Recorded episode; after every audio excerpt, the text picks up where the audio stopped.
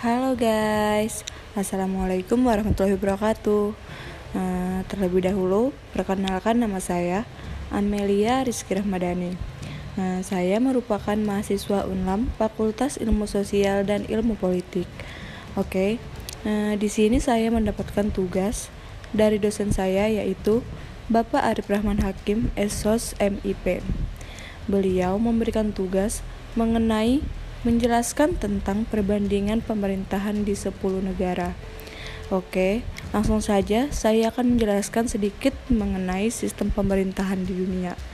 Uh, pertama, saya akan menjelaskan uh, sistem pemerintahan negara Brazil.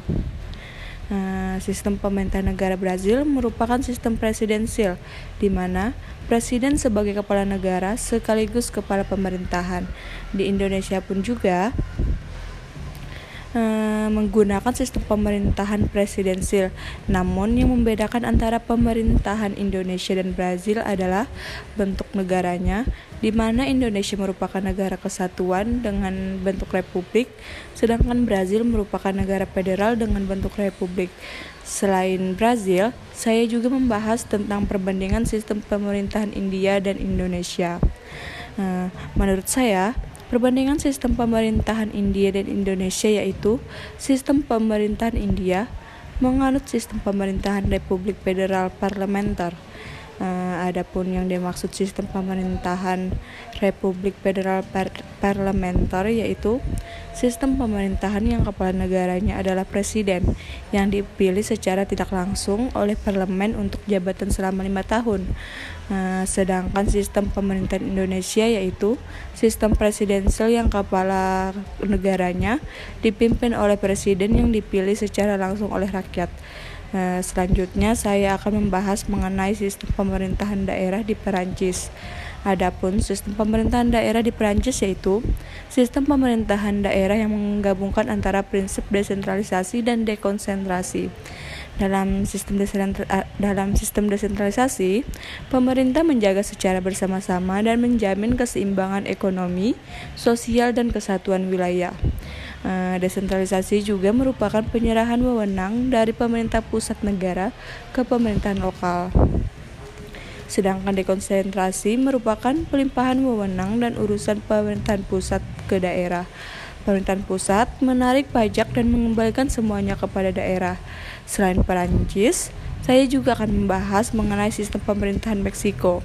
Sistem pemerintahan Meksiko menganut sistem pemerintahan presidensil atau disebut dengan sistem kongresional yang merupakan sistem pemerintahan di mana kekuasaan eksekutif dipilih melalui pemilu dan terpisah dengan kekuasaan legislatif.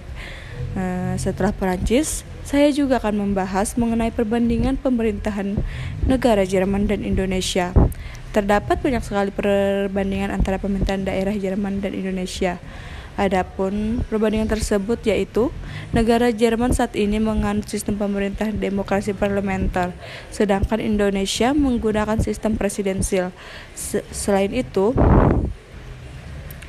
eh, perbanding selain itu perbandingan antara Jerman dan Indonesia yakni dari segi pendidikan, sains dan teknologi, transportasi, serta perekonomian. Indonesia sangat kalah jauh dengan Jerman. Hmm, setelah Jerman, selanjutnya saya akan membahas mengenai sistem pemerintahan di Belanda. Belanda merupakan negara dengan bentuk pemerintahan monarki konstitusional yang kepala negaranya dipimpin oleh raja atau ratu yang melambangkan persatuan negara. Di pemerintahan Belanda, prinsip desentralisasi sangat berperan di dalam pemerintahan. Desentralisasi dibagi menjadi dua yaitu desentralisasi teritorial dan fungsional. Adapun yang dimaksud dengan desentralisasi teritorial yaitu kekuasaan di provinsi dan lokal, sedangkan desentralisasi fungsional yaitu pemberian kekuasaan kepada suatu badan tertentu untuk menjalankan urusan tertentu. Setelah beberapa negara yang sudah saya jelaskan, selanjutnya saya akan menjelaskan sistem pemerintahan Jepang. Jepang merupakan negara monarki konstitusional yang kepala negaranya yang kepala negaranya adalah seorang kaisar. Jepang merupakan negara dengan sistem pemerintahan parlementer dan bentuk pemerintahannya adalah monarki konstitusional. Jepang juga menganut sistem parlemen dua kamar.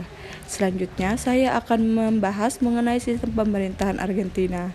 Argentina menganut sistem pemerintahan republik presidensil yaitu sistem pemerintahan yang kepala negara dan kepala pemerintahannya adalah presiden yang dipilih melalui melalui pemilu yang dilaksanakan empat tahun sekali.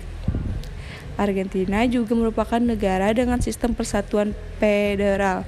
Bentuk pemerintahan negara Argentina dibatasi oleh konstitusi dengan menggunakan perubahan konstitusi tahun 1994. Nah, selanjutnya, saya juga akan membahas mengenai perbedaan sistem pemerintahan Iran dengan Indonesia.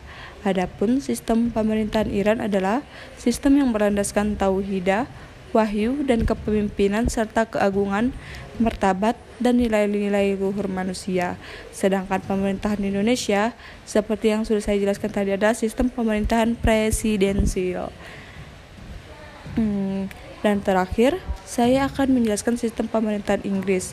Inggris merupakan negara kesatuan yang kedaulatannya berada di tangan pemerintah pusat. Negara Inggris juga menganut sistem demokrasi parlementer dan pemerintahan Inggris terdiri atas county dan distrik.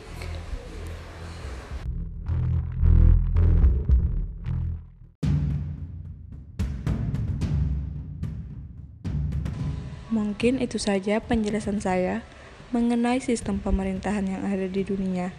Saya menyadari terdapat banyak kekurangan di podcast saya ini.